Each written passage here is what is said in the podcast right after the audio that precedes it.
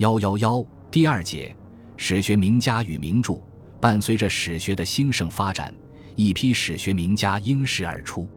他们站在时代的高度，以自己出色的史学才华，相继撰写出一批体裁不同、风格各异、内容丰富的史学名著。完整的留存至今的纪传体断代史名著有陈寿《三国志》及裴松之《三国志注》，范晔《后汉书》，沈约《宋书》，萧子显《南齐书》和魏收《魏书》。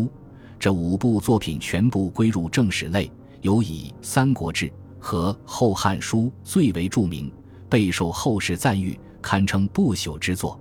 编年体断代史名著有袁弘《后汉纪》。在当时诸家后汉史中号称精密，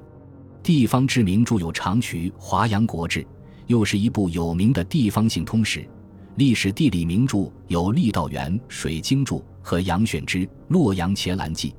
这两部书与贾思勰的著名农书《齐民要术》并称北魏三部杰作。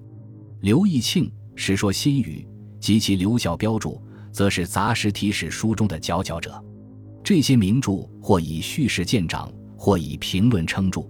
记人物、评史事、叙山川、说民俗、谈四观，内容极为丰富，是我国史学宝库中的珍贵遗产。